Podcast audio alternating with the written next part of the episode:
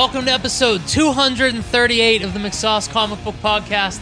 My name is Paul McGinty. With me, as always, are Ian the Sauce Sharpley Hello. and Matt Cassell. Hey, It is Friday night, May 11th, and tonight is our long awaited Avengers Infinity War review. We've heard from people on Twitter and the social media saying, hey, where's the definitive Infinity War review? They say, we've listened to other podcasts, we've read articles, but nothing has given me the comprehensive, true review of Infinity War like McSauce will. So here you go. Coming up this episode, buckle up. It's Infinity time. Isn't that someone's catchphrase? It's infinity time. That's Thanos' catchphrase, isn't it? Yeah. And he gets on the dance floor. I picture it del- delivered by Schwarzenegger. It's infinity time. Hey, that was pretty good. Thank you. It's like it's turbo time. Oh yeah, I was thinking it's clobbering time, but it's Infinity time. Oh, those all work. If if you told me Infinity Time was something from the original Jem and the Holograms cartoon, I'd be like, yeah, it totally was. but before we dig into Infinity Time, we do housekeeping time with Ian Sharpley. McSauce.com, the home of our webcomic. Our podcast is housed there as well. You can go to the Facebook page to join the fan conversation where lots of our fans yelled at us about not having the podcast up or, you know, Paul taking a vacation. How dare he not schedule his vacation around You assholes are lucky Infinity saw War? this movie. You can um you can check us out on Instagram as well as YouTube and Twitter. Just type in MCSOSS and you'll be able to find all of the McSauce goodness. Paul mentioned uh, some of those other podcasts out there. There's been a lot of talk about the Infinity War. A lot of a lot of professional podcasts have given their opinion, but some of the best podcasts that I've listened to have been our own friends of this pod. Case in point, Justin Case and Paunch gave a pretty great breakdown, I thought. They really dove into some of the deeper cuts f- from the comics and talked about how some of the comic book stuff related to the film. So I thought that they did a really great job. Yeah, Um, Justin and Paunch were dropping names that I wasn't familiar with. Now, granted, I don't know the original comic. I almost wrecked like my the back of car my whenever hand. they mentioned the Living Tribunal. Yeah, eh, yeah, exactly. That's something I had to Google. So check them out. The Case in Point. Case in Point. You can find them on iTunes and Stitcher or wherever you get your podcasts. Our good friend Larry Ganny of the Guest Room podcast also broke down the Infinity War, an instant reaction style podcast that uh, he recorded with his fellow Avengers goers directly after the show. We like to wait a whole two weeks to let it settle in, but Larry gives you the instant feedback. One week. Uh, Two weeks? Has it been? I don't know. weeks.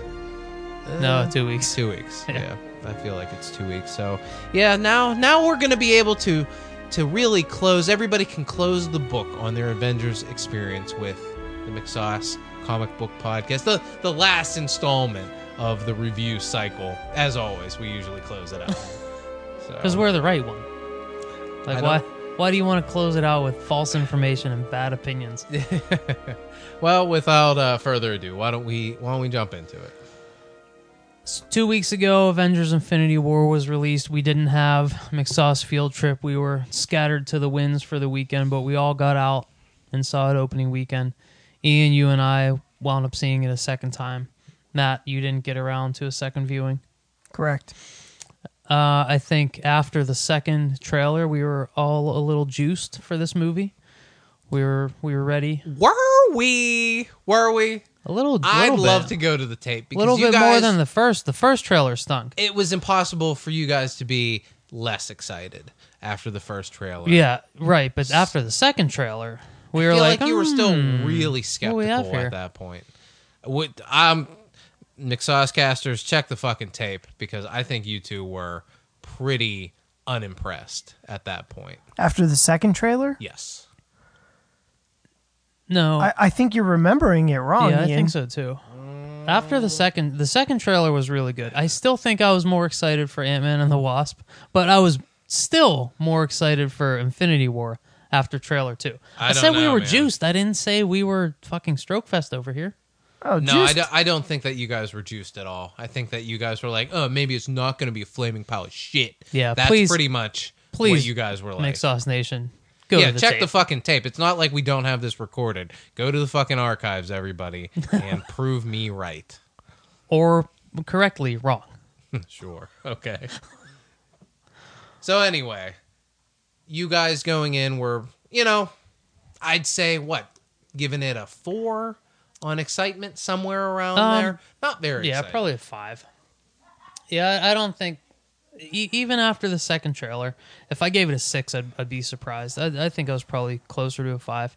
Um, I didn't. Yeah, going in, I, I, I like I figured it. I I didn't think it was gonna deliver the emotional goods. Um, I thought it was gonna be a big, just a big spectacle uh, fight movie. I didn't think it was gonna have the emotional weight that it did, and I'm very happy that it did. I think that that was all of our major concern with all of these characters from all of these different franchises. There's no way that they're going to be able to build anything. It was just going to be a big CGI smash fest, and um, I I feel like they they proved that theory that we had going in wrong.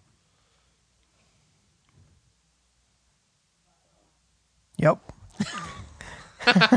what, what's great about this, ladies and gentlemen, is that I know exactly how Paul feels about this movie because I've talked to him ad at length about this movie a couple of different times. I haven't talked to Matt at all for about two weeks now, so I have no idea how he's going to come out here. He might have some f- flaming hot take Well, about how Matt and I have feelings about it. Matt and I have spent a good bit of time over the last few days with each other.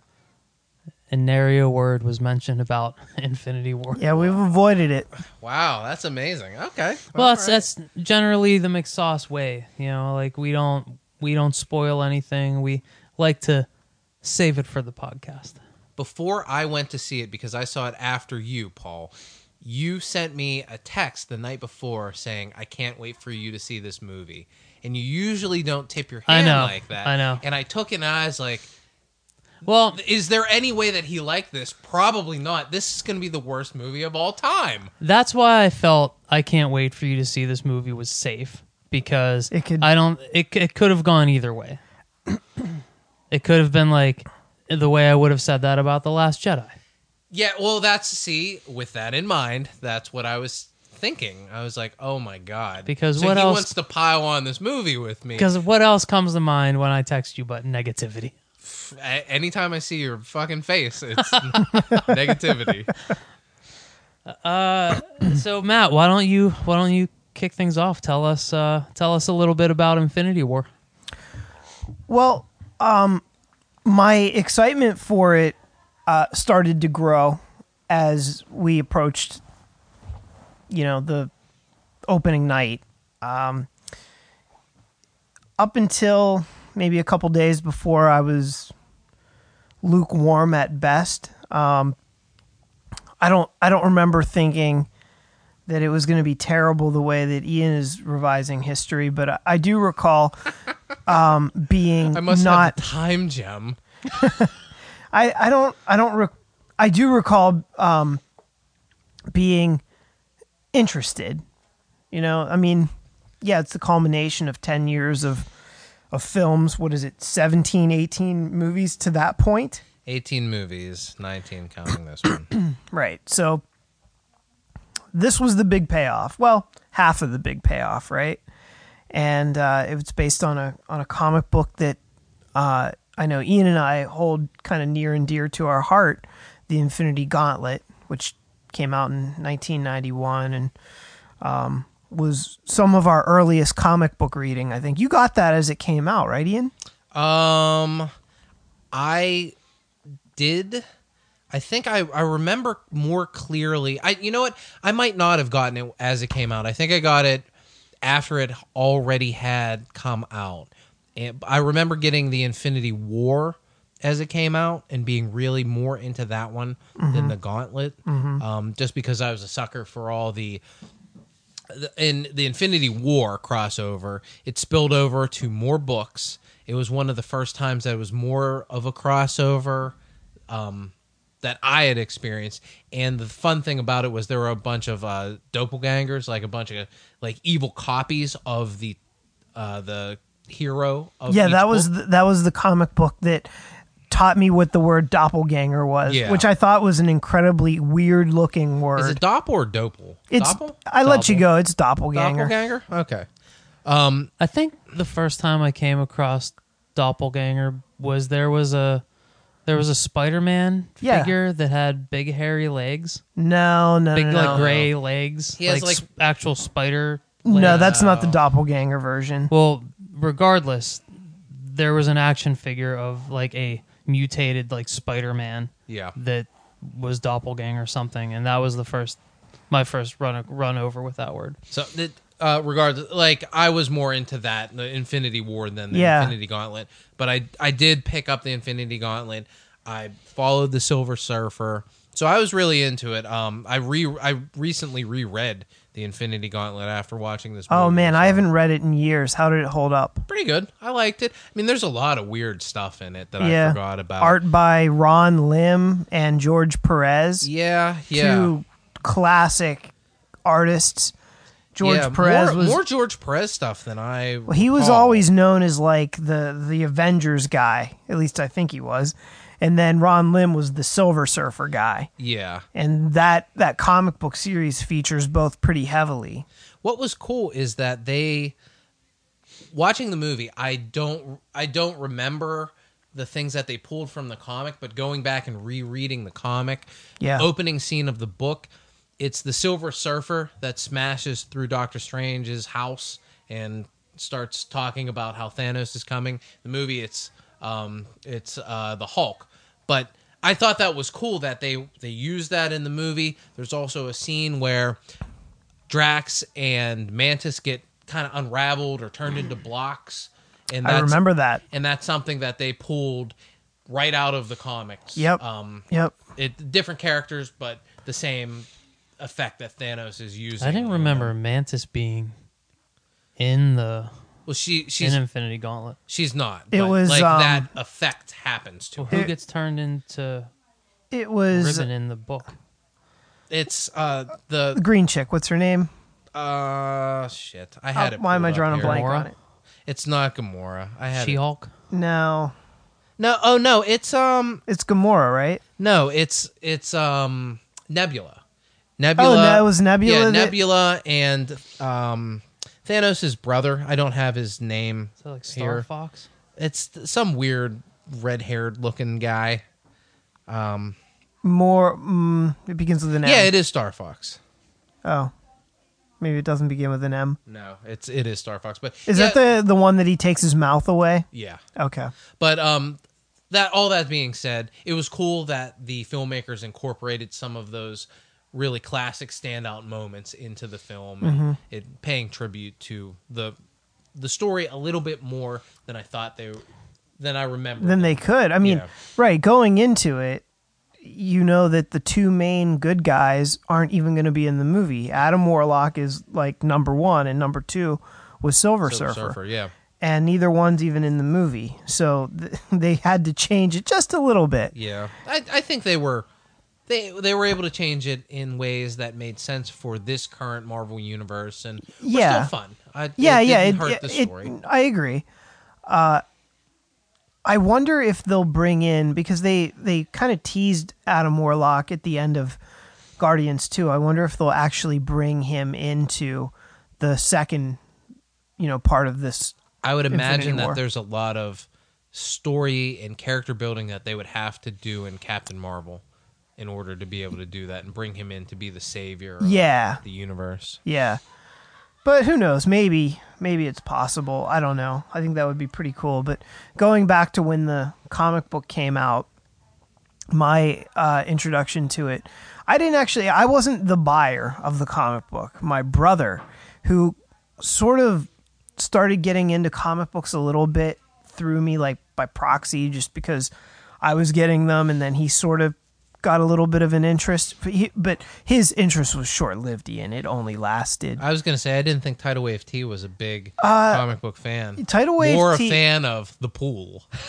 Well, he was a fan of the pool. Uh, but he he also like he's into a lot of the same stuff I'm into, right? Um, but like he's like the Bizarro Matt Cassell because he likes Transformers and you hate them, right? Yeah. Well, I don't know if he still does. I don't think he gives a shit now, but when we were kids, yeah. But he was okay, so he got the Infinity Gauntlet number 3 and I wasn't interested. Even though, you know, they had the um oh no, this was Infinity War with the with the fold out cover. Um in uh with the Infinity Gauntlet it was just um a standard cover, but he got number 3 and that was the um the issue where what was on the cover of that? I'm drawing a blank. Infinity Gauntlet. the? Infinity Gauntlet number 3. It's the one with the heroes rushing at. Oh, that's the- right. All the heroes. Yeah, how could I forget? And then, the next number four is Thanos. Thanos. And to me, that's I think the Infinity Gauntlet number four is one of my top five favorite comic books of all time. Like single issues. We should do a podcast about like our favorite single issues. That would be kind of fun.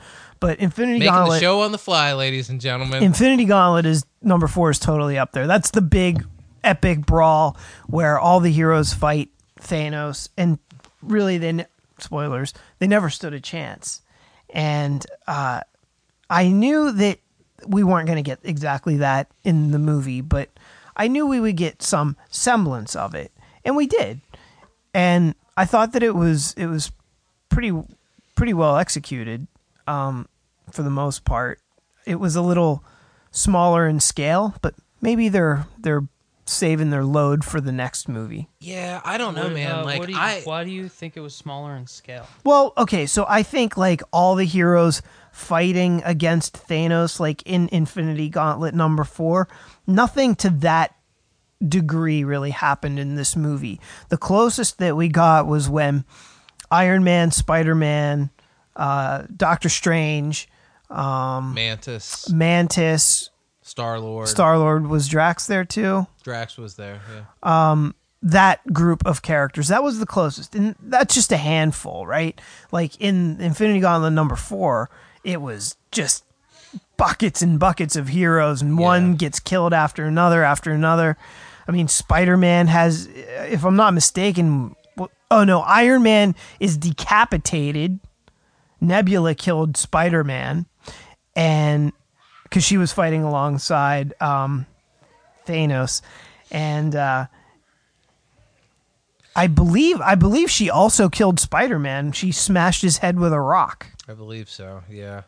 I still think that that scene from the from the film where they're trying to pull off Thanos's gauntlet. Yeah. And they have to combine and use all of their powers. Yep. Of all the comic book movies that we've seen, and we've seen a lot of them. There have been 18 other Marvel movies, handful of DC mo- movies that we have totally forgotten at this point. X Men movies, the older Spider Man movies, out of all of them, that scene right there where they're all combining and using their powers and using strategy, that fucking felt like this is a comic book come to life to me. And like it really gave me a, mo- a real intense moment of joy watching them all like team up together and use all these powers that you've never seen them use to, Yeah. together to fight this. And it like it, it was so close and they almost did it. It like that moment right there, I was like, I, I fucking love this movie. That was great. Like I, I, it was one of those moments when I was watching it where I was like, I can't wait to watch this shit again. And yet you knew that they weren't going to make it. You knew that they weren't going to get that glove Yep. off of them. Nope, nope. It was There was close. never a chance. It was so close. You're like, you're just waiting. All right, what's going to happen? Oh, Yeah. okay, Star Lord's going to screw everything up. Nice job, Star Lord. It's it's the journey, not the destination. Yeah. But yeah, you completely I think that I at least empathized with Star Lord's reaction that his lady was killed and he couldn't help. Although I kind of think it would have been more effective. This is a nitpick. I think it would have been more effective if in the scene with the collector when she's telling Gamora's telling Star Lord, "Go ahead, do it, kill me." If he would have straight up just like disobeyed that order and tried to shoot Thanos instead and have the bubbles come out. Be- and and then the regret for him, like, oh man, I wish I would have shot her and killed her. That regret would have been built into his reaction a little bit more. it's a nitpick. It's a little Well, fucking thing, see, but I like- think that would have made more sense for him to react like that. I listened to a couple podcasts, and you know, by now you know we're spoiling the shit out of Infinity War, and If yeah, like our any of the 200 plus episodes of this show, you know that. the the part of the movie that I could watch forever, you know, when all of when the best team of heroes in the best part of the movie teams up to take on Thanos, and then Quill ruins it because he loses his temper when he finds out Gamora dies. A couple podcasts I listened to didn't think that tracked with who Peter Quill was as a character or what Peter and Gamora's relationship was because it was like it was all from what we've seen in two Guardians movies, it was all just like really flirty. And in the first one, Gamora wasn't having any of it. So the the thought process was, this isn't like the love to last a lifetime that's worth ruining the entire universe for. But so like they think it was out of character for Quill to completely lose his mind at that point. Quill gets really attached to the ladies that he loves in his life. Right, I but here's mean, but my my my argument against that is like earlier in the scene, you know, we see, you know, I think Tony calls him plucky. And he's like, "Don't say plucky," you know. And then he, We don't know like, what we that don't we don't means. know what that means. something like something that would be said. Yeah, on and, like, Sauce podcast. I think. they're like Quill knows they get by on you know like guile and luck, and I think at that point when he and I I, I think it so at that point I don't think he's really concerned with losing. Like you know, there's one of Thanos. We've got you know six heroes tying him down. Like I don't think he's really concerned about you know that we're really gonna ruin the universe over Well, this. Peter Quill isn't a calculated right person. He's, an al- emotional dude. He's, he's also- all based in emotion and nostalgia. Yeah, he's like, also that fits very, right very. with what he would uh, he's also very impetuous, and from the scenes we get when Gamora trusts him enough to say "kill me," something's clearly happened between Guardians Two and this movie that has brought them closer together. Well, even the scene whenever she's telling him you're going to have to kill me, Right. in the spaceship. And if you take, and you know, some other people had a problem with, oh, there were no, there was no character development, there were no character arcs. Well, that's what the previous eighteen fucking movies were for. So if you look at Quill's Quill's story from the first Guardians to this movie, Peter loses his mother at a young age, gets zapped into space. Um, then he finds his dad, who turns out to be crazy ego. He also dies. He realizes, oh fuck, Yondu's been my dad this whole time. He dies. And at the end of Guardians 2, they all kind of come together and realize, oh, well this is this is my family. Gamora's my family. And then Gamora dies. Yeah. So if you take all of that into consideration, it's not out of line at all for Star-Lord to lose his mind and just haul off on Thanos and c- cost the universe half of its population. And people that are complaining about not a lot of ca- character development from the heroes in this film, well, that's because, like you said, there are all these other movies that did all that heavy lifting. This movie was about the villain. He was the main character. He was the one that we had to believe in in order for this movie to work. And I think that they did a great job with building in and making him sympathetic. I think that the Marvel Universe, for the past few movies, has done a good job with their villains, with Killmonger, with the Vulture. I think they've done a great job with that. because they listen to the McSauce podcast. They've After- heard us talk about Ronan After and we- After we dragged, uh, who's the dude from uh, Yellow Jacket? Oh, that- Evil McEvilson. yeah, Darren, uh, Darren, Darren Cross. Darren Cross. Yeah. Yeah. So I, I think they have done a great job in the last few movies with their villains, at least with fleshing them out and giving them reasonable perspectives that and and motivations that we Yeah. can all kind of latch on. to. Thanos was really great. Did we did we have a problem with him being as you know it's a CG character? Sometimes people have a hard time following along or believing in a CG character. Do we have any qualms with how he looked? I thought he was done so well. There were a couple. There were a couple little, couple points where I was like, "Eh, that looks kind of goofy." But the second time I saw it, in the very beginning, when him and the Hulk are fighting. I was watching it and it looked so good. I was like, the Hulk's the thing that isn't real in the scene. like I and I'm I'm sure a lot of that probably had to do with Thanos wearing the armor the time and it's easier to animate, you know, like metal and hard surfaces other than like skin and you know the way like a, a body moves under bone and muscle. Um but it looked so freaking good. And like all of the up close, you know, facial shots, you know, like he looked really good the entire movie, except when he's walking up the stairs to his throne and he sits down, and it looked really weird. But it didn't look nearly as bad as any time Proxima Midnight was on screen, which was like Oh, it was like a big, gross, smudgy thumbprint on the screen every time I, every time she was on, which stunk because I really wanted her to be sexy. Yeah, it was weird, and it was weird after the fact when I found out it was Carrie Coon's voice. Like, Yeah. seems like a waste of a really Right, talented right. actress. Just like fucking put her in some makeup and put her out there. Like Mm-hmm. I think that would be a better use of that actress. Matt, I think that in you you brought up a point that I wanted to talk about in that um, Marvel has come full circle with their villains clearly. Up to this point, Loki was always the character that everybody always pointed to. Yeah, Marvel villains aren't bad. Look, Loki, he's so great. He's so multidimensional, etc., etc. But Thanos um, kind of obliterated everybody that's come before as a villain, I think. Al- Although you could argue that perhaps his motivation was a little lacking, a little Well, thin. If You, you, could argue. Well, uh, yeah, I, I, I don't know. I, I like it. Say you, you do the research and your, your, your community's dying, and you see the only way is to thin the herd.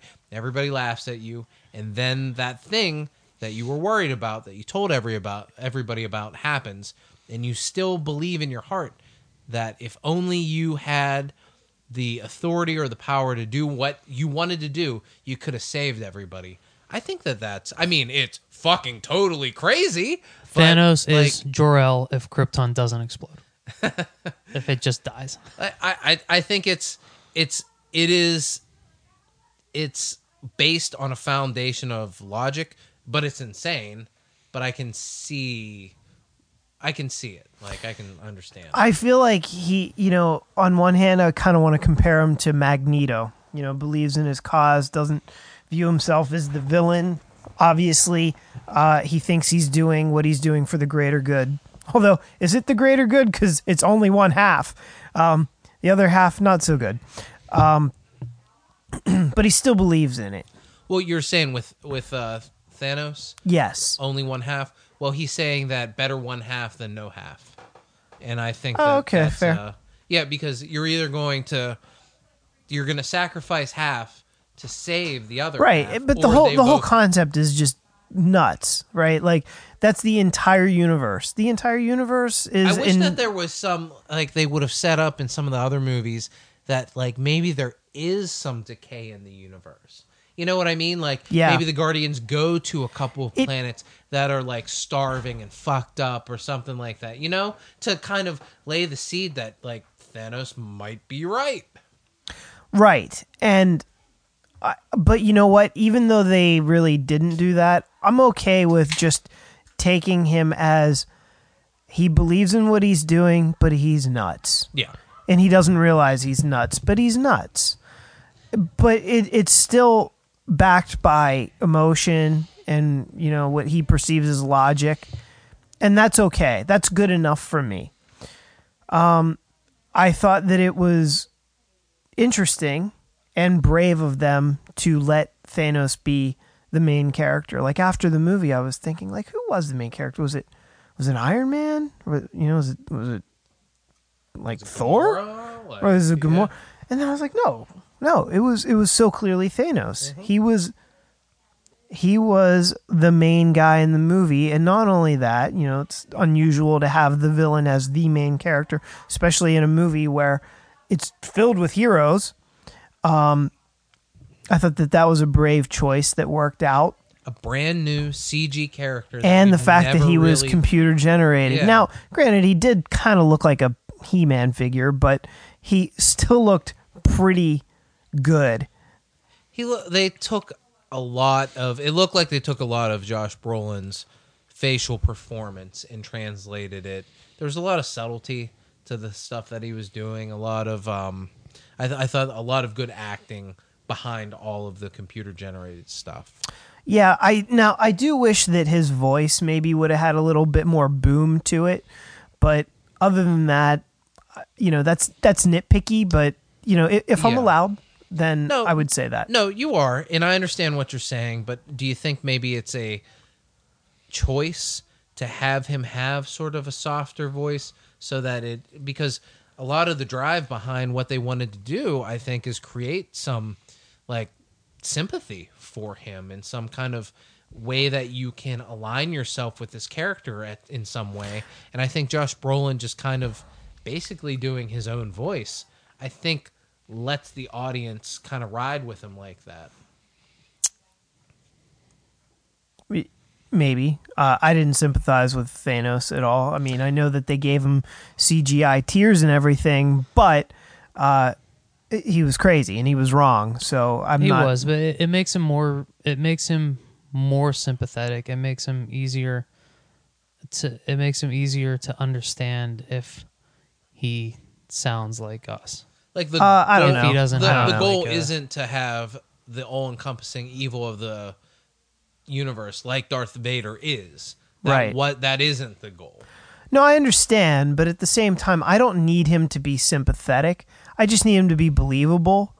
Uh, and I think that's kind of a little bit of the core of the character that they built in this movie is there is a little bit of like okay well i see where you're coming from and some of the things that you're doing are uh, what when he tosses gamora over the cliff do you have any reservations that he doesn't love her like i think he does love her and that's why it worked like it's a believable thing that that character would have a soft spot and would take this child in and would love them Um, no, I, I don't view him that way. I, I don't view him as uh, anything really more than a sociopath that thinks he has feelings. But at the at the end of the day, what does he really care about? Himself.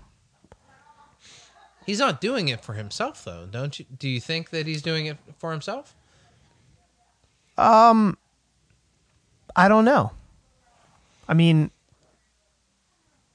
I mean, the like, entire universe probably would say, "Yeah, you know what? Don't do that." So, uh, it, you know, Maybe it is his ego, but I don't think that he.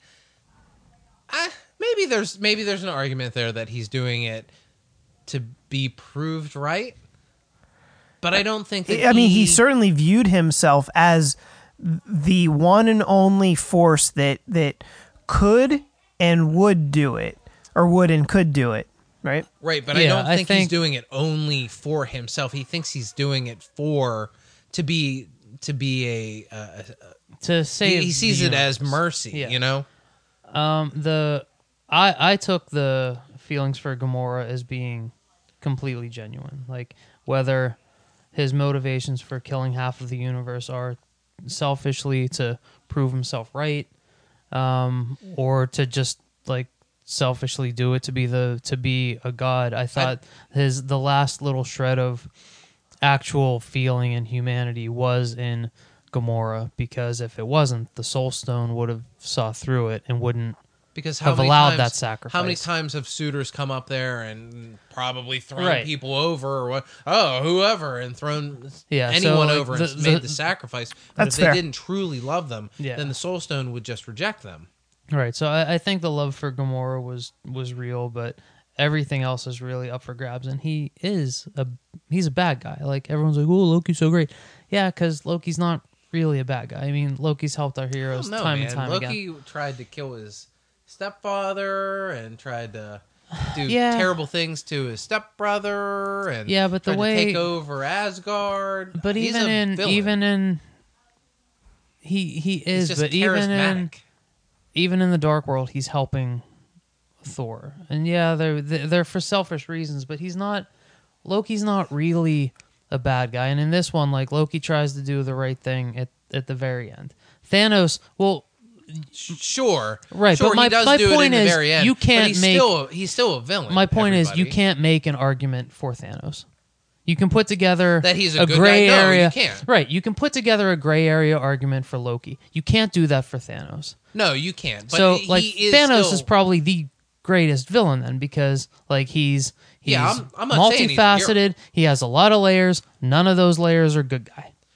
Right. I, I Loki never said, has I never said that he was a hero. I'm just saying that he's. I know- A, I know he's a didn't. sympathetic villain. Yeah. So, but uh, like, I, I think as far as straight up villains go, like Thanos is a straight up villain, and he was really good. Yeah. The CG was really good. I like you know the voice. I like the way he carried himself.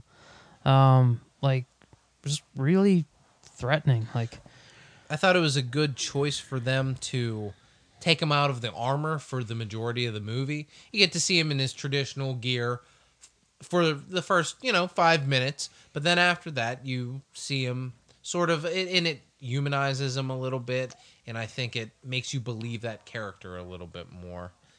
But um, yeah, Thanos was. I think Thanos was a big hit of the film. If he didn't work, the whole movie doesn't Absolutely. work. Absolutely. And you know, I think it was other a- films. I think it was a bit of a gamble to do that, but you know, if done right, which it was, it paid off great.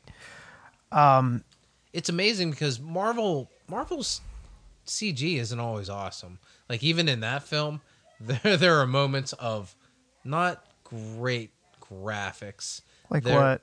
Um, the one that sticks out is end of the movie. Banner's in the Hulkbuster outfit without the head. Yeah. and he just is. It looks really strange. It looks like they just plopped them in there, photoshopped them on top of something. Like didn't even bother to scale it or anything. It looks weird. Um, so I mean that's that's one. Uh, McGinty mentioned uh, Proxima Midnight, or is that Proxima Midnight? Is that Yeah. right? Now I did think that Ebony Maw looked pretty good. They did a looked lot of like up close stuff. He looked creepy. He looked realistic. well, like, I Corvus was good. Glaive looked really good too. Yeah. the the Like Maw I was thought he looked the coolest. Yeah, the Maw. I thought was a really cool villain. yeah. uh, the, the evil version of Doctor Strange. And, you know, I thought that it was really cool to see just how freaking powerful that guy was. And he's a servant to Thanos. Like, that just puts it into perspective. I thought that his introduction at the beginning in New York City with uh, Doctor Strange and Iron Man and, and Bruce Banner was very, very, very cool. That's a real. That's another cool fight, and it felt like a Marvel comic come to life when Yeah. you have the main heroes that you know you bought the comic for. Maybe it's an Iron Man book, maybe it's Doctor Strange. You're re- you're flipping through, and then all of a sudden Spider Man pops in, and it really felt like ah, Like a guest crossover. starring. Yeah, it was so fucking fun. Like I I love that shit. Yeah, bringing bringing every everyone together was was a lot of fun, and uh, one probably what I loved most about this movie is that it was Guardians three. Yeah, I Like, like, that it too. I was was- surprised that it was Guardians. It was Guardians heavy, and I've made no bones that Guardians are my. f- I love Guardians of the Galaxy. Marvel's Space Al- Marvel is the best Marvel. almost as much as you like Ant Man. It's Ant Man, Ah, come on. and then like Come way on, down don't- here is Guardians, and then the rest. Don't be a jagoff. Guardians and Ant Man. We can also one A and one tape B. on that when you're slurping fucking Ant Man. Wait till wait till Guardians three comes out. You want to see excitement and slurping? Wait till Guardians three is coming out. I can't um, wait till Guardians three comes out. so- it's actually a Captain America movie. Oh my god, I've all I've so I've been a big fan of the Guardians movies and the Guardians characters. There's you know this isn't a surprise, but what was kind of a surprise, what was a surprise to me, was how little I gave a shit about the parts of this movie that were Guardians free. Like, I really hope Wanda and Vision are dead, dead, like real dead. um, all the Cap, Wakanda, Bucky, Wanda, Vision stuff, Falcon stuff, I don't care. Like, I wish I I had to pee in the middle of my the first viewing. I missed the introduction of the Red Skull on Vormir. Um, I should have went you- why would you anytime at that anytime Scarlet Witch was on the screen because because uh, the mind gem had to be. because the mind gem is in Vision's head. Mm-hmm. So I was like, all right, this is going to be a big deal. I can't leave when Vision's on because this is going to be a be a, a, a big part of the movie. I didn't know like I, I figured I'd be in and out. I didn't know where what was happening with the Vormir stuff. So I was like, and at that point, it was if I don't pee right now, it's going to ruin this movie. and Go- I got to it's go gonna ruin the seat in front of me. Right. So I went and I came back. I caught the rest of that scene. I came back right as the Red Skull saying, "You need to sacrifice something you love to get the stone." So I got all of it except Yeah.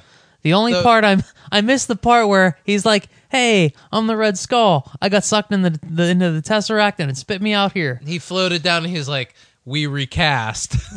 So by the time I got back, I heard this voice off camera saying this, and then they show him, and I'm like, that really looks like the Red Skull. Why would they make this alien on this planet looks so much like the Red Skull?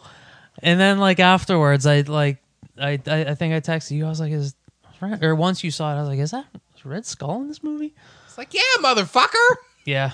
Uh, so yeah, like I all thought the that was a cool reveal too because it's something that on a on a in universe level and on a meta level where we know that um I who's Agent Smith? What's his name? I keep uh, forgetting. Elrond Uh, yeah, Elrond, yes, but what's his real name? Hubbard. Elrond Hubbard. What the fuck is his name? Everybody is screaming I know, right I know. now. My brain is at us. part of my brain screaming it right now. It's it's know. it's real weird. It's a real neat name. Hugo Weaving. Yeah, Hugo Weaving. Hugo Thank- Weaving. You knew it the whole time, you motherfucker. You No, no, it, talking wa- it was escaping You're- me for a okay. minute. Hugo Weaving was very um, Matt was like, vocal. "Watch me hold out on these fucks. These fucking assholes. We'll let the fans yell at them a little bit longer. They're gonna the think car. these two fucks are so stupid." Hugo Weaving. You're came- making me out to be like Yellow Jacket.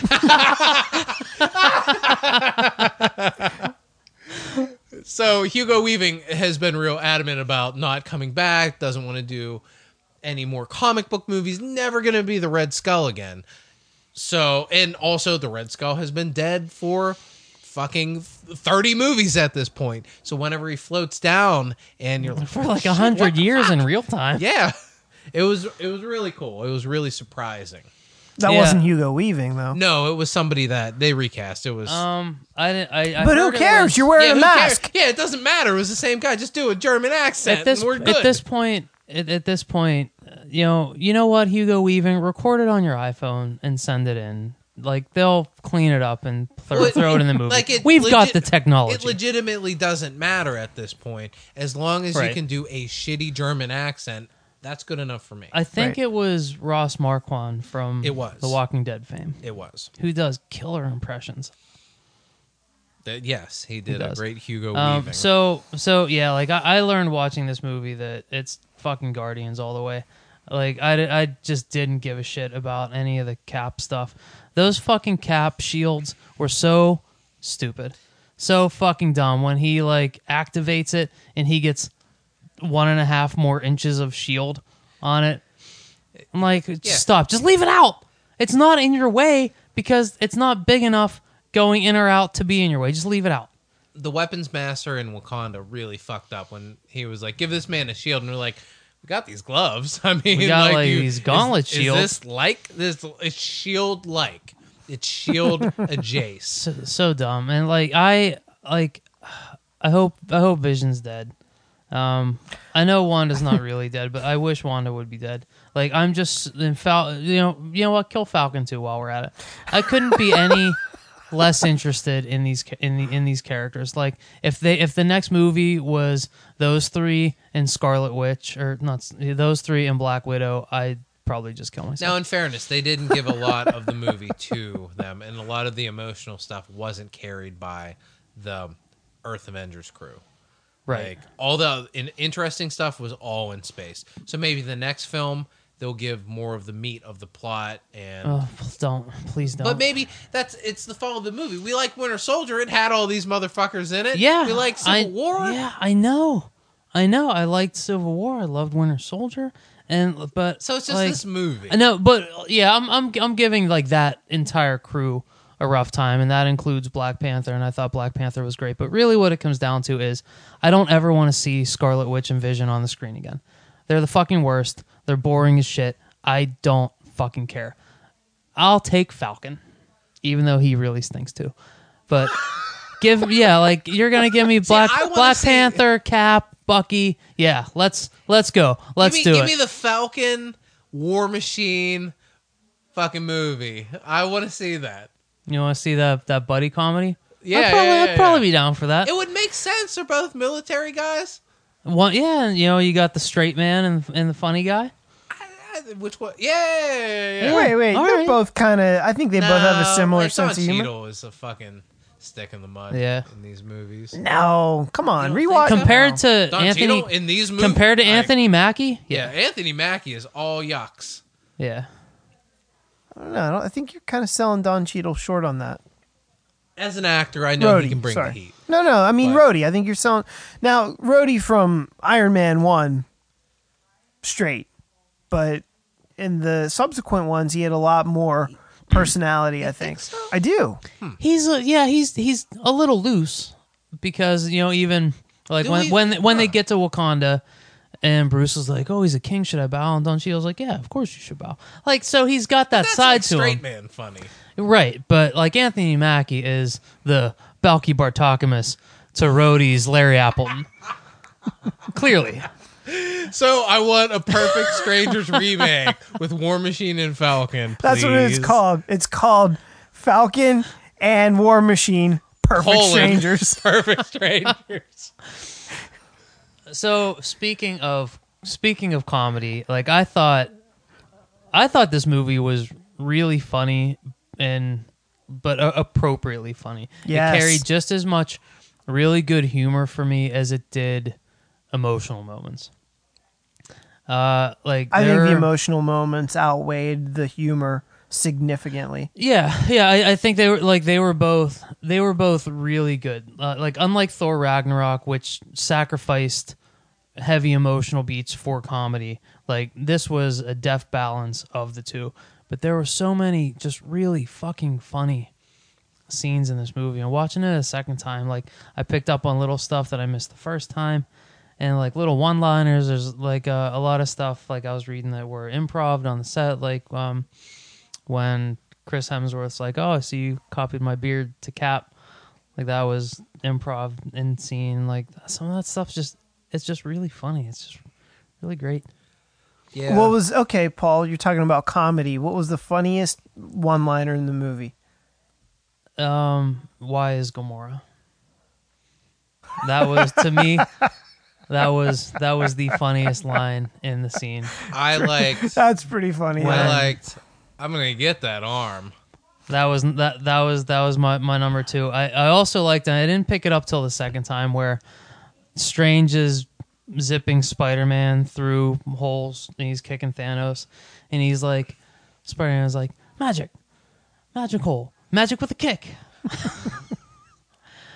like a, a lot of that all stuff that is so Thor fucking rabbit funny. shit is funny. like, Yeah, Yeah, I'm gonna there- get that arm was yeah. gold. yeah. I liked when when Star Lord said something to the effect of like the nutsack chin to Thanos. it was like such a, a like a an accurate statement, but such a good Star Lord insult. And one of the, like one of the one of the best jokes that wasn't wasn't a line is Thor lands on the on the Guardian ship, and you know they're talking about how like strong you know Thor looks, and Rocket's like Quill, you're a sandwich away from away from being fat. He's like, what are you talking about? And uh, Drax like, Drax Drax like touches his chin and, then his belly, his belly. like he's letting himself Yeah. go. Fucking Drax killed it this time out. David Batista, great, great job. Yeah, I- if they went Paul, too I know far you with didn't like the I'm invisible shit where he's like eating the the space snacks. I thought I they thought just took it a little funny. too long. Yeah, I don't know. I thought it was pretty funny. The- I liked it. Uh, initially when they're like, "How long have you been there?" and he's like, "An hour." That was hilarious. But then they play it out longer, and then Mana shows up, and she's like, "Hey, Drax." Like that, I thought that was that was too long. Yeah, But it does feel like it was kind of like on the extended DVD version, you know, Yeah. that Yeah. that really wasn't necessary. I agree. I think it would have played better if it was just an hour done.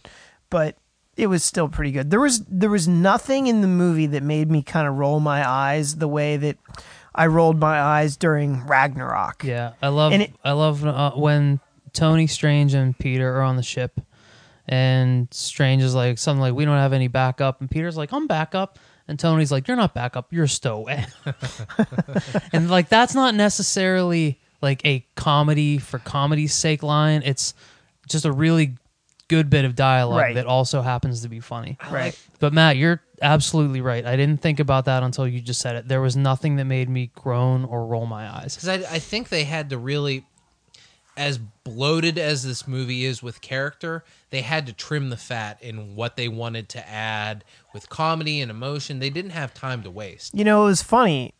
It didn't feel like two and a half hours, did it? no it didn't i was the whole time even the second time through Yeah. i was like yeah yeah like give me more of this i want more oh man I think am that's i it. legitimately gonna have to wait a year to find out how this thing ends? Right. Yeah, you know, there are some movies to me that I really like that are two and a half, three hours that just fly by.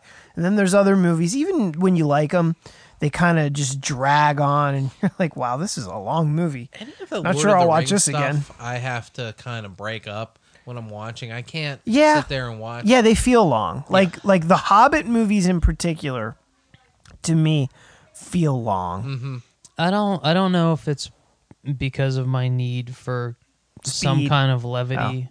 No. Some kind of levity in movies, but maybe that's why the Two Towers and the Fellowship or and and um, Return of the King feel so long and Fellowship of the Ring doesn't because Fellowship of the Ring is a lot lighter. By the time you get to Two Towers, it's so dark, it's so heavy. There's there are lighter moments in those movies, but not as much as as Fellowship, and that's probably why that's still my favorite Lord of the Rings movie. And like this had this Infinity War had such a great blend of of the two. Who do you think was the standout star of the movie for you? Who's your favorite character, um, or or group of characters? I know we talked about. Well, it's the, uh, Thanos, right? Thanos Yeah. was, or not counting him. He was he was the star, but who was like the standout to you? Like who who was the character that you came back that or you would go back a second time and be like, I can't really I can't wait to dig into all the scenes that this person's in. Matt, do you want to go? Yeah, I'll go. Um, I probably for me, I would say Thor.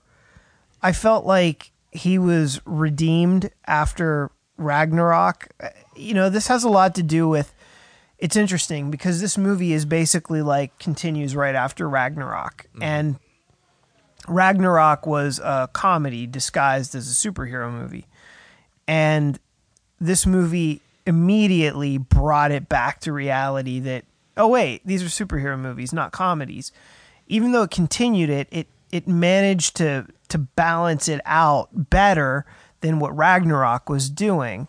And it was good to see Thor more like the Thor from all the other stuff rather than like the third one um, where a lot of the things that he says and does are kind of like that are funny are not with a wink and a nod at the camera. Like, for example, when he was calling Rocket the rabbit, that wasn't, he was making a joke. He just was wrong. And that's why Thor can be funny. because he's so arrogant but so convinced Exactly. of his righteousness Perfection, because right. he is perfect Right. that that's why Thor is And that hilarious. Yeah, and that really harkens back to the first Thor movie and Yeah. all of the fish out of water stuff. yeah, Yeah. and that's what that's why Thor works as a character. Yeah, and and him taking a step or two back toward being Thor from the mile that he walked away from being Thor in Ragnarok was a very welcoming thing. I thought you know the forging of his new hammer was freaking awesome.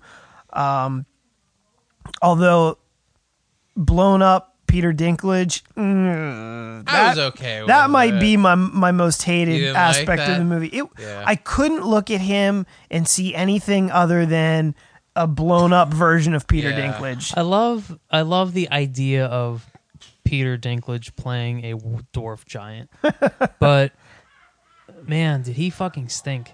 Like he was Yeah. he was just like reading lines and he was doing that trying to do that big deeper Yeah. voice and i'm like he was stop kinda i'm trying like to just do that, just be yeah. you they'll sound will take care of that It was afterwards it was funny when when uh, Star Lord was doing it to Yeah. Thor, but Yeah. it's not funny when Peter Dinklage is doing it Yeah. because Uh. why? Because Star Lord was doing it as opposed to Chris Pratt, but it was Peter Dinklage doing it as opposed to Giant Dwarf Man. Yeah. yeah, I, I thought Whatever that- I don't know what his I don't remember his name. I don't remember his entry name entry either. or something En- yeah, something. What, what was that? Well, you guys saw it twice. Nivi Niviander was the name of the N- place that they. Nadival- Ne- Nev- Nevidalier? I don't Nedivalier? So here's the thing. That like Nedivalier? Nedivalier? Nedivalier. this is a thing that I heard on a lot of podcasts that people had problems with or whatever. When you're going to all these different locations and it you know it flashes up the name of where you're at and oh it's so disorienting to go to these different locations and we don't know where we're at and who knows what Vormir is and blah blah blah blah blah. And I hate that commentary on these like universe spanning kind of things. Like you you don't really need to know exactly where it is. Like you, you get the the scroll at the bottom of the screen and then you figure out where it is. It's the same thing as if you're going on like if james bond did some of that shit and it was paris and fucking spain and shit like that like you would get it. It would be fine. I don't know why. And i heard it on a few different podcasts where they're like oh, they went to too many places and who can keep up? And blah blah blah blah blah you you just need to know that that's where they're at and then figure out the environment afterwards like it's such a stupid nitpick Yeah. Uh, Ian, did you have a breakout character, a favorite character? i really like thor as well um coming coming back again i think that probably the character that i wanted to see more of uh, i mean you know i love spider-man i wanted to see more uh, more of my boy Spider-Man. I didn't hate the Iron Spider suit. I loved it. thought I loved it. fucking I loved it too. It made it made sense. Like Yeah. when when they shot it out, I was like, it's gonna be the Iron Spider suit. Like I knew it, and I was. I didn't know that. I didn't was know like, it. When I was like shitting on it in the in the trailer, I think that's one thing I was like, eh, I don't like the Iron Spider suit. Uh. When when the legs come out, I was genuinely surprised and excited. I, That was, I was so surprised and excited cool. too. And I Yeah. was like, they make sense. This is great, and it's from the comic. And like, it it it filled me with a sense of joy that I didn't anticipate. Yeah. So the They- Iron Spider suit was fucking cool. I loved it. I love Spider Man. Um, the performance was great. So is that your pick, Spider Man? Spider Man. Yeah, absolutely. How about you, Paul? I think Spider Man. Yeah. Yeah, like this is my definitive Peter Parker. Like Tom Holland's the guy. Um, every scene he was in, I think he was absolutely wonderful. I love that he's able to play a kid amongst adults. He's still holding his own. Like I thought the Iron Spider legs worked so much better in motion than they do in comics.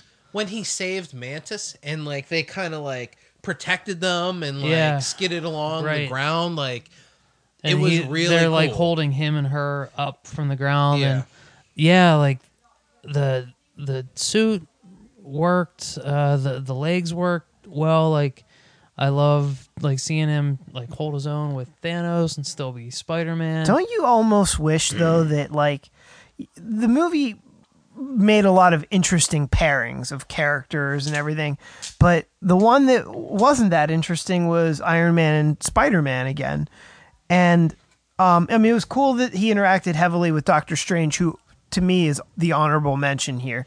agreed I love Doctor Strange in the Doctor Strange movie, but holy shit, he was awesome yeah in this. he was fucking cool Like, Doctor I- Strange always works best as like someone just in the background or as an Avenger. I Yeah. always think like he doesn't. I never liked Doctor Strange books, and I didn't love right. the movie, but as a piece of a team, he's great. Yeah, like as kind of that like weird force that you don't really understand, but he's got all kinds of awesome powers. Uh, and also, a fully powered Doctor Strange was just way more interesting than one that's learning the powers. It's Yeah. it- like when he is the master of the mystic arts, that's way cooler than you know Doctor Strange begins. Yeah, Strange like Strange was awesome. He'd he'd probably get my my number two. I- Peter and that that death scene. Holy yeah, shit! that was some fucking Did he acting, man. fucking like, sell that? My theater twice, people were like, people audibly were like, no. Yeah, like the fear and confusion and you know, holy shit, that was that fucking painful.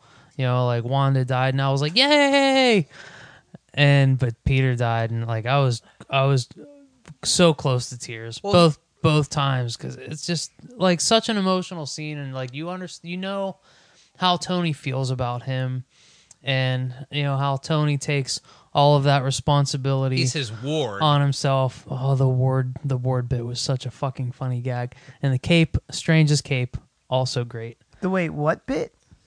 When uh, when Strange is like Is to this your Tony's like, who is this? Is this Oh, your ward? yeah, like, yeah. What the fuck? Like, no. yeah. When when when Peter dies, you know, like, oh, fuck. So yeah, that was heavy. That But was yeah, fully powered Strange when like he does, you know, the like all the all the arms, and he splits off into a bunch of different Stranges, and he ropes Thanos, and oh, he's just he was just so fucking cool. His was so fights with the badass. Maw were so freaking cool. Yeah. Yeah, Uh, I I can't wait to see the movie again just for that alone. I loved that. I And I, almost want to revise my pick to Doctor Strange over Thor, can. but but Thor was Thor was great. My one my probably my second favorite part, but the part that got me the most emotional was whenever Thor and and Groot and Rocket ride to the rescue on the Rainbow Bridge and you see the Rainbow Bridge and you know it's going to be them and they're and Thor they're like the Rainbow Bridge leaves and Thor's standing there And in he's like his powered his like up. actual I don't know costume. If they could give him back his fucking long hair and the helmet, I would have came right in the theater. Like he that's he probably cause for theater justice. he he looked he was he looked like Thor and he was there to Hopefully tear you some were in the fucking front shit row. up. I no, I had people in front of me and they would have had some fucking Aquanet in their hair. My second viewing, Justin and I were in the first row of the the fancy seats, so I would have made it rain on the people in front of us. I That shit was on great. their heads. It, when I- Charbly does is called Soul Glow. Oh. yeah, whoa. Coming to coming to America. the um uh yeah the I, I love that strange knew what was up and strange knew the plan. And he saw 14 million different versions of what could happen. And the only way to make it happen was to give up the time gem. How's that going to play out? Like I I wonder know. on but you know, I, I love when tony's like why would you do that? And he's like it was the only way. And you just get it. Like he knows. And like benedict cumberbatch was so great. He played strange great. And i also love the scene that redeemed thor for me when rocket's like hey man are you ready for this and like then you get some of the weight that Ragnarok didn't have. Like Thor's talking about everything that he went through, and where's where's your mom? Well, she was killed by a frost giant, and like the the frost giant lines, the way it's delivered by Chris Hemsworth is kind of to make it sound silly, well, because it's it's like she was killed by a dark elf, dark, and yeah. like that sounds like it sounds like nonsense. But like going going through all that, and, like and by also the as a viewer, you're like, oh shit, that did happen. Yeah. That's really silly. yeah, and by the time you get you get to to the end of that, you get a sense of the weight that he's gone through, and you know The the, fact weight that he's the weight like my that he's. be- best friend, you know, stabbed through the heart, and like Yeah. Heimdall was your best friend. you, You're a you lonely get- motherfucker. It's brief, but you get the weight that he's under, and it's so much more than we got from Ragnarok. And like I I I loved seeing even a subtle serious turn with that character because Hemsworth is really good, like Thor's really good. Like when he and that character are on, they're fucking on, and they were in this movie. And yeah, when they land in in Wakanda and he powers up, after he's been dragged yes. through all that shit and Fuck you know yeah. he's he's answering those questions like you said and he it's there's sadness and then there's that false bravado that Thor has like that you can see that he's trying to stir up like that cockiness that is Thor but it's not there when he's really saying that stuff he's like well you know you know then then if I something like you know well what else do I have to lose And, like- and like it's so fucking it's him trying to be brave but it's sad and it's great. It's a great piece of acting. And there's and like and it, the the very end of that scene like thor thor's like i've got i've got nothing no, no, nothing nothing to lose. And then rocket's like well i have a lot to lose. I, I could lose a lot. Yeah. and there and it ends on a joke but unlike the last scene in ragnarok where it's like all right this is where we're at this is where we're going and then it's an inconsequential character that means nothing to anyone Where the fuck was he, by the way? is way? like, oh, my Dead, my friend's my friend's dead. Oh, my friend's not alive. I thought he was dead. Had nothing to do with the scene. Had nothing to do with the story. Like this this was yeah, you have heavy and you end it you end it with a little bit of levity, but it was all part of the scene. It was all part of the characters. It all made sense. It wasn't Taika Waititi needing to have the final line in the movie. I kind of want to rewatch that movie now. Well, Ragnarok? well, I'll get into that. Um, but I agree with you, Paul. Um, so, do you want to do you want to come at us with some final thoughts, or do we want to meet? Is there anything, eh, you know? Yeah, let's let's go with final thoughts. it was it was great. I fucking loved it. Um Most of it. yeah, yeah, like well, i mean any movie's gonna have its flaws but it had, it Uh, let me tell you something before before you go too deeply into your final thoughts. Paul kind of railed a little bit about what he perceived as flaws. I didn't agree with really any of that. So, What did I think were flaws? well, some of the characters you hate when they get screen time, like Oh, I just think they're Vision. Fuck them. Oh, uh, the captain america crew like avengers proper basically But like, yeah, well, I Wanda and Vision. Fuck Wanda and Vision. Love Cap. I like Bucky. give him give Like, cap a real shield give him a real shield. I shield can't wait till he gets the fucking real shield back. it's coming. I know, I know, I know it's coming. I can't wait. I can't wait till it happens. Oh, um, before we get into final thoughts, uh, what about the Sam Jackson post credit scene? it's fine Some Captain Marvel action. yeah Do we have thoughts? Like, my first thought was so, uh, Chitauri invasion, not a big enough problem to use your pager. Uh, m- murder robots taking over the planet, not a big enough problem. Uh, but now we're gonna call Captain Marvel, and I, because under- he's not 100% I understand when Avengers came out. We didn't know we were making a Captain Marvel movie yet. So I know the behind this I know the out of story logistics as to why this didn't happen. yeah But I'm like I wish I wish it was there was more like it was clearly more of like I like Sam Jackson knowing like oh I know what this is or what you know, like he's just like oh some shit's happening. Like let me fucking dial my my best buddy. Um yeah I, I I agree with you. It seems like there were other things that happened man. You should probably have called before but I don't yeah, like I I, I don't nitpicky. I don't I don't know how this like that's gonna do we have thoughts about how that's gonna tie in?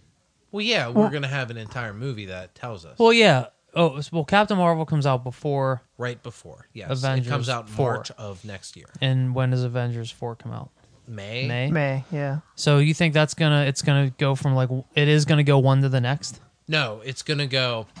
Uh, Captain Marvel is a flashback movie, so it Right. Captain Marvel happens in the nineties. So like do you, do you think Captain Marvel is really gonna tie in that closely to Avengers four? Because I think Captain Marvel should really be its own thing and not really have a lot to do with Avengers four because that's gonna prevent it from standing on its own.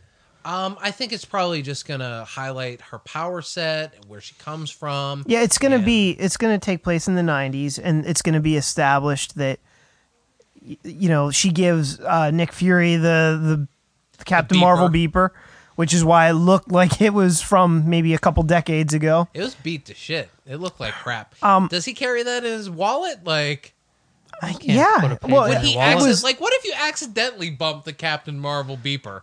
and He's she got- shows he looked like she's he typed in a code or something. Yeah. Oh, okay. It So wasn't that simple. He's got some like pocket dimension pocket where that thing goes in and he Oh, can't you feel think it. so? Yeah. It's Well, like he had- where no, no, no, it's no, like no, where no, Green no, Lantern keeps no, his power no. battery. No, That's no. right. He did type in a code. And not only that, he had to like go into the back seat, pull out of a bag or something. Like it wasn't on his person. Yeah. Um yeah, I thought that end credit sequence was was actually pretty cool because it was subtle. It wasn't this like uplifting um beat to end on. I thought that it still kept the movie ending on a really down note. How Yeah. about your crowds, guys? Were they fucking destroyed? I- you know after what? The film. Okay, yes. However, I sat next to a, a black lady and she was She was like, more Not- Falcon. she was not okay with what happened to Black Panther. When Black Panther faded away, she goes, What the fuck is this bullshit? And she was mad. Like, Did you I- say I didn't say anything to her. I was afraid of her. I didn't say anything. I was like, all right, we're, I, we're, I- not, we're not a people to be feared, Matt? I was I was frightened. Um, no, she was she was angry. Like I wanted to lean over and be like, "It's okay, he'll be back," but I didn't. The night before, I'm laying in bed with my wife, and she was like, "Tell me, you know, tell me that who's gonna die in these in these movies." And I was like, "Honey, I have no fucking idea because we're going to see it together at the same time for the first time, so I don't know." She's like, "Well, you know, so tell me, tell me."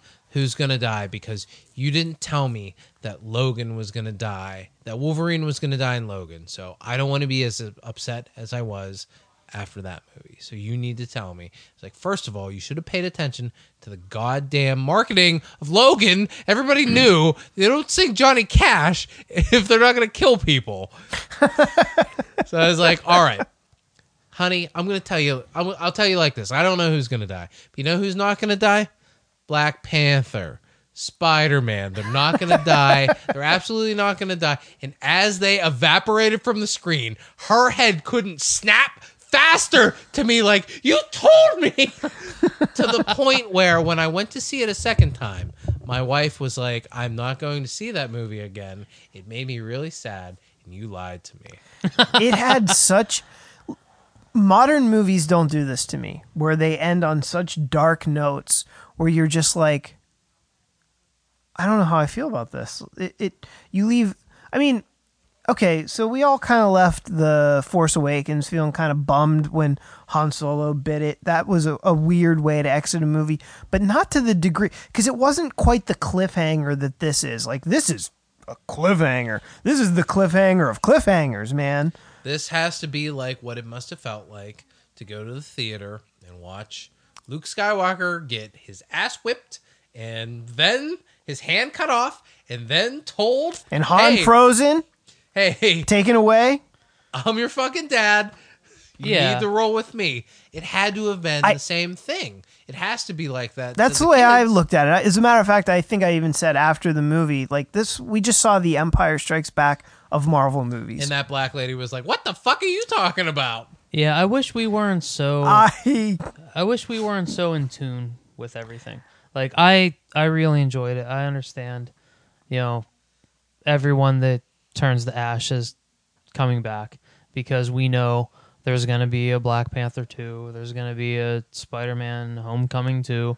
Like we know things are happening. Th- these characters aren't really dead. Please let Wanda be dead. So we, we get Spider-Man we Two is going to be like we Valentine's. yeah we Day get behind we get uh, Sadie Hawkins. Sadie hold on, hold on one Hawkins. There we sec. go. Hold on one second. You're sure it's not Miles?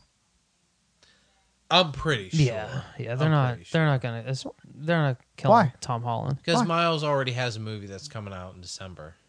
That's just primer, man. because Homecoming, because Civil War and Homecoming were, and this one, were all really good, and Tom Holland shined.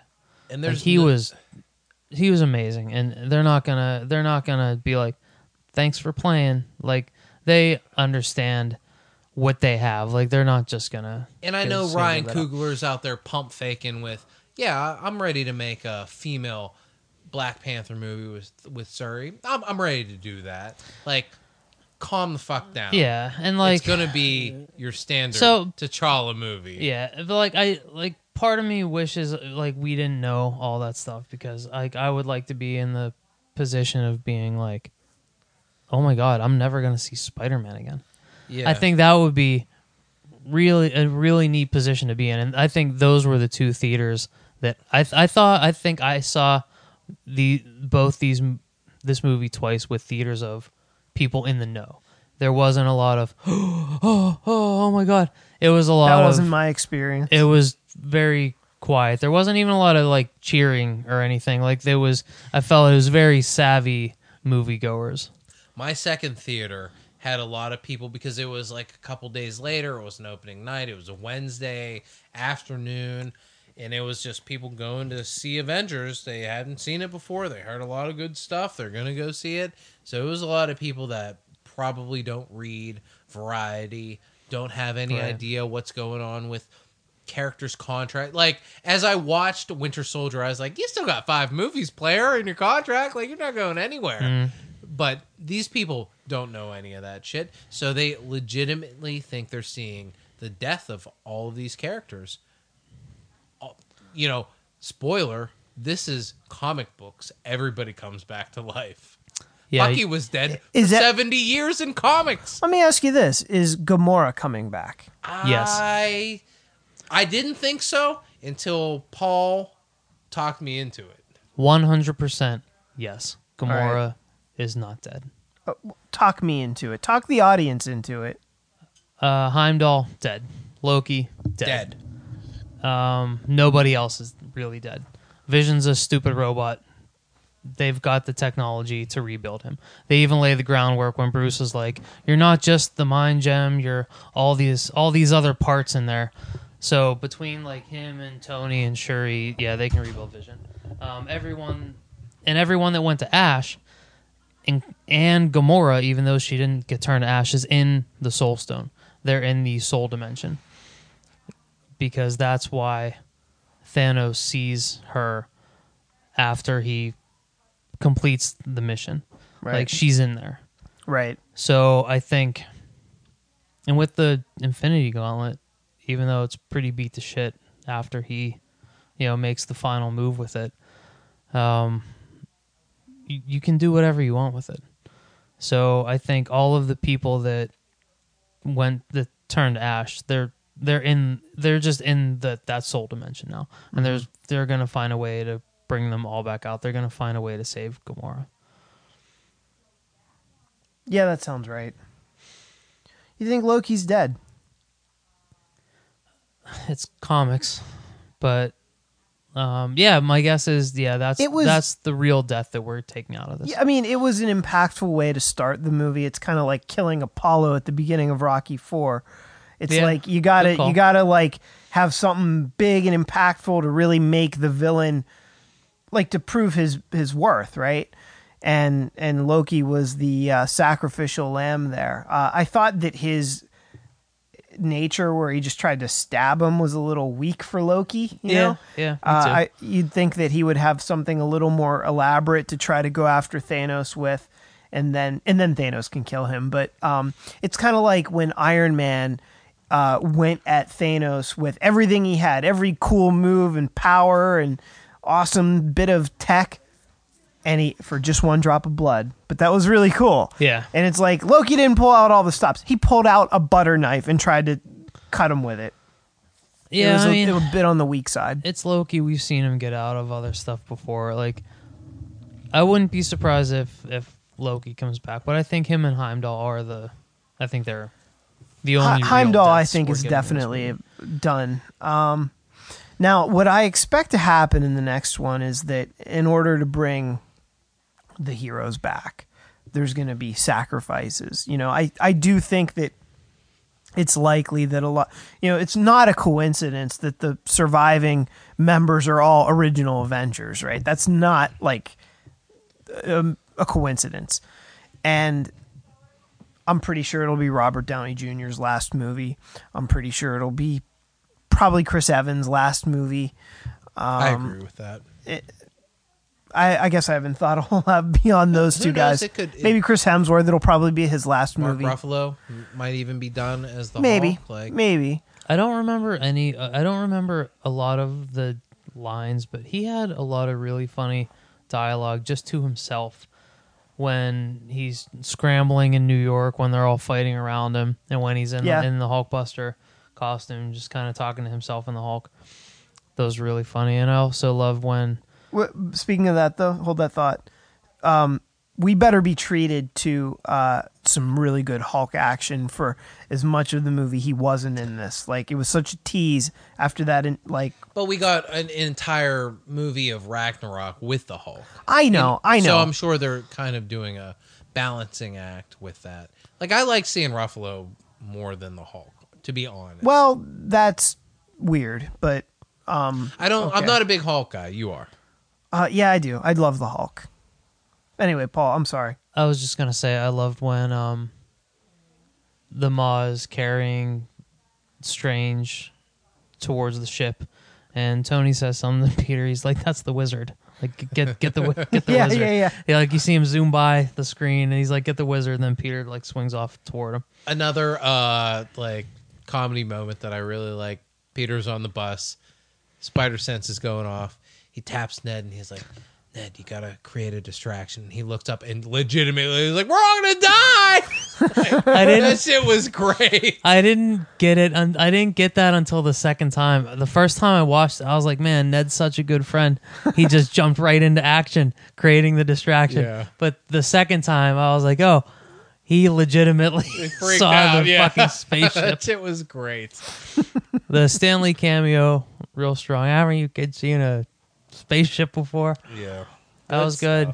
Yeah. So final thoughts. I thought it was great. Um, I I didn't have a swing after the second time. I thought it was just as good. I'm gonna I'm gonna give it a nine. I thought this was a fantastic culmination of everything that's led up to this point. Um, if you're a fan of the MCU, I don't know how you don't like this movie.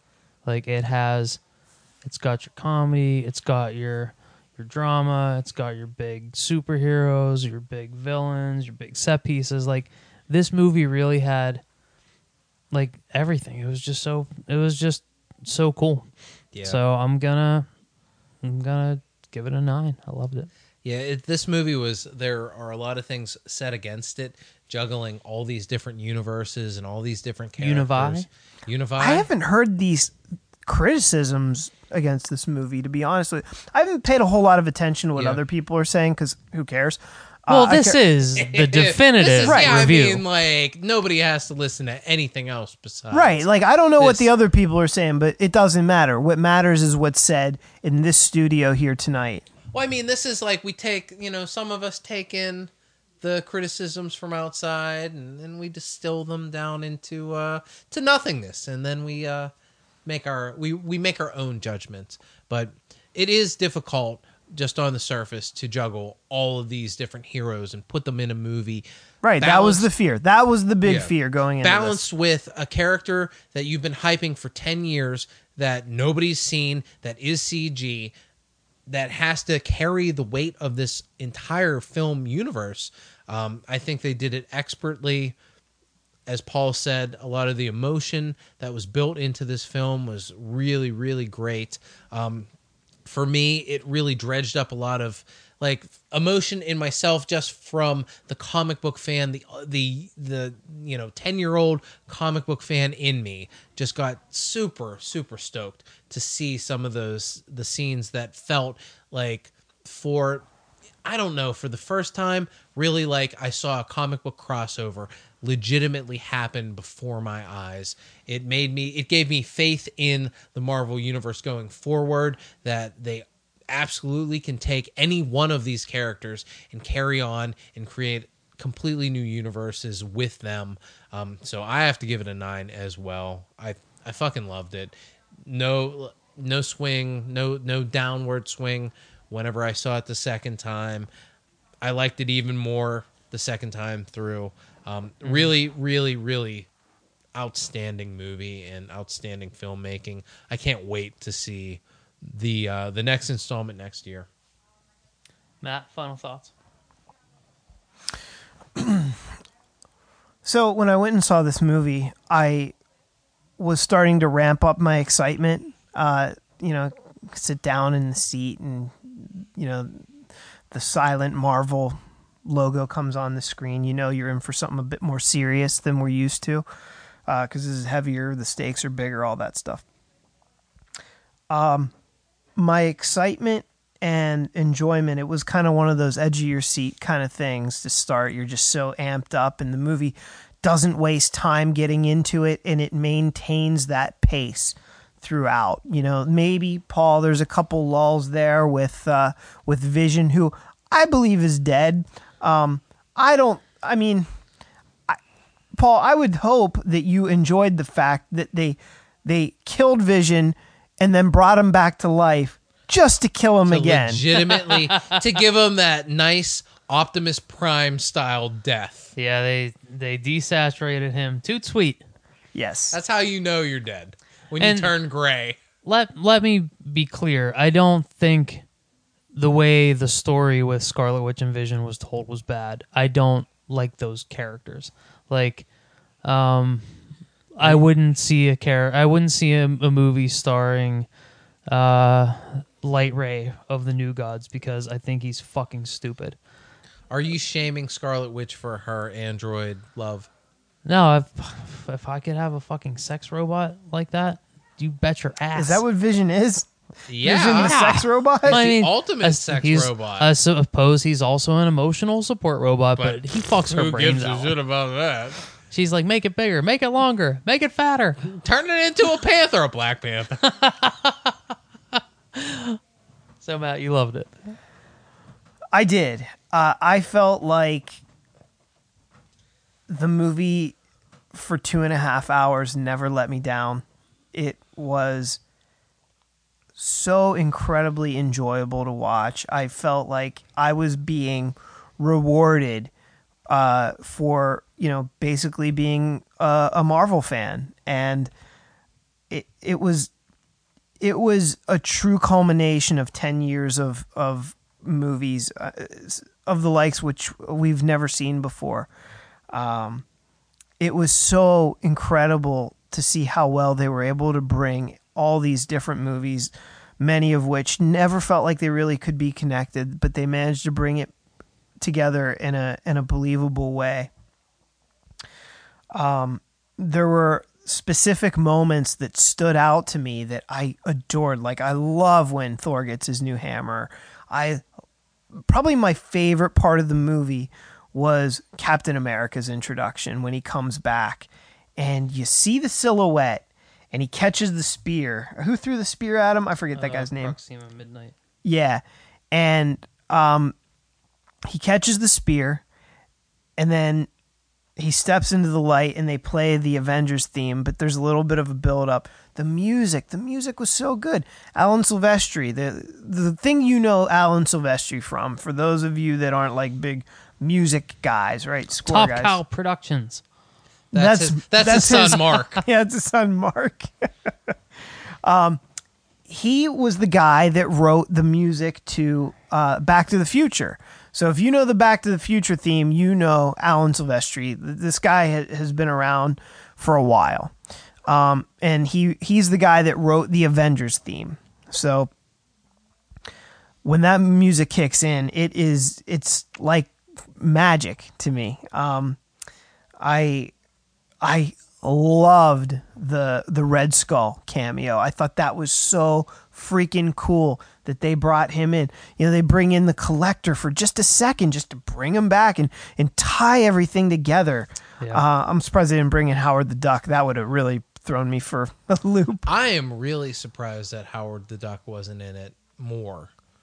You would think that after Was he in it at all? No. Oh, no. okay. Like I, I, like even he like he wasn't in Guardians two. Like Yeah. after everybody was like, ah, Howard the Duck in the uh, trailer scene Yeah. in um, Guardians one. Yeah. Now, the, I mean, what was so incredible about this movie is that every Marvel movie to this point matters. And this was, in like you said, in the truest sense, this was a comic book crossover come to life. It was for real, like on the screen, like a real crossover. It was what Infinity Gauntlet was in the comics, um, it, it, on on screen. It was it was that equivalent, and um, it also ended on such an incredible cliffhanger. I cannot wait for the next one. This has reinvigorated my passion for these movies. This is the highest praise I can give it When's the next one come out? in a year. That is high praise. Well, Ant Man and the Wasp comes out. No, I mean the the next uh, Avengers. Yeah. Right. Yeah, I mean, but the only one I care about. yeah, I thought it was kind of lame that they were like, "Oh, well, they're on house arrest, so they can't come fight." Yeah, it was a little- Motherfucker, it's like uh, we're in world, we're in universe-ending crisis. Yeah. fuck house arrest.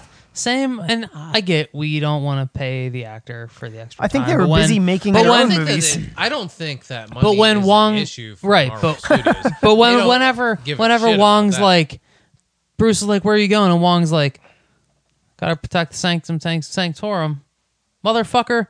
It's like Peter when Peter's like, "You can't have a friendly neighborhood Spider-Man without a neighborhood. You can't have a Wong without a fucking. You can't have a sanctum sanctorum without a universe. Get the fuck out here and help fight. Like." Get Ant Man out here. Get Wasp out here. Get Hawkeye the, out do here. we need the Wong like webisode, like mini series, like where we can The- follow Wong where he fights shit? ultimately I'm being facetious, but uh There's no room for all those right, characters. You know what I mean? Yeah, there's this this movie was fantastic. So it, reinvigorated my my passion for these movies to the point where I took advantage of the sale on iTunes Uh oh. and I opened my wallet, my Apple Pay, so to speak. I opened it to the tune of uh, two hundred fifty dollars, something like that, to get all the movies I didn't already have. you sure you don't want to use a time stone to turn back time and get all that money back? Do I normally regret purchases, Ian? All the time. Ask me if I regret this one. Do you? No, What'd you buy? All of them. I have them all now. I don't have Black Panther; it just came out. I I bought um Thor Ragnarok today because I bought my mom. I bought it for myself and I bought it for my mother for Mother's Day. That's an odd Mother's Day gift, She but fucking God bless her. loves Thor. So this is Hey, an- whatever- an whatever makes your mom leg- happy. It's a legitimate Mother's Day gift. Although she doesn't like him with the short hair. I'm like, hey, mom, he's gonna have long hair for half the movie. Yeah, that's true.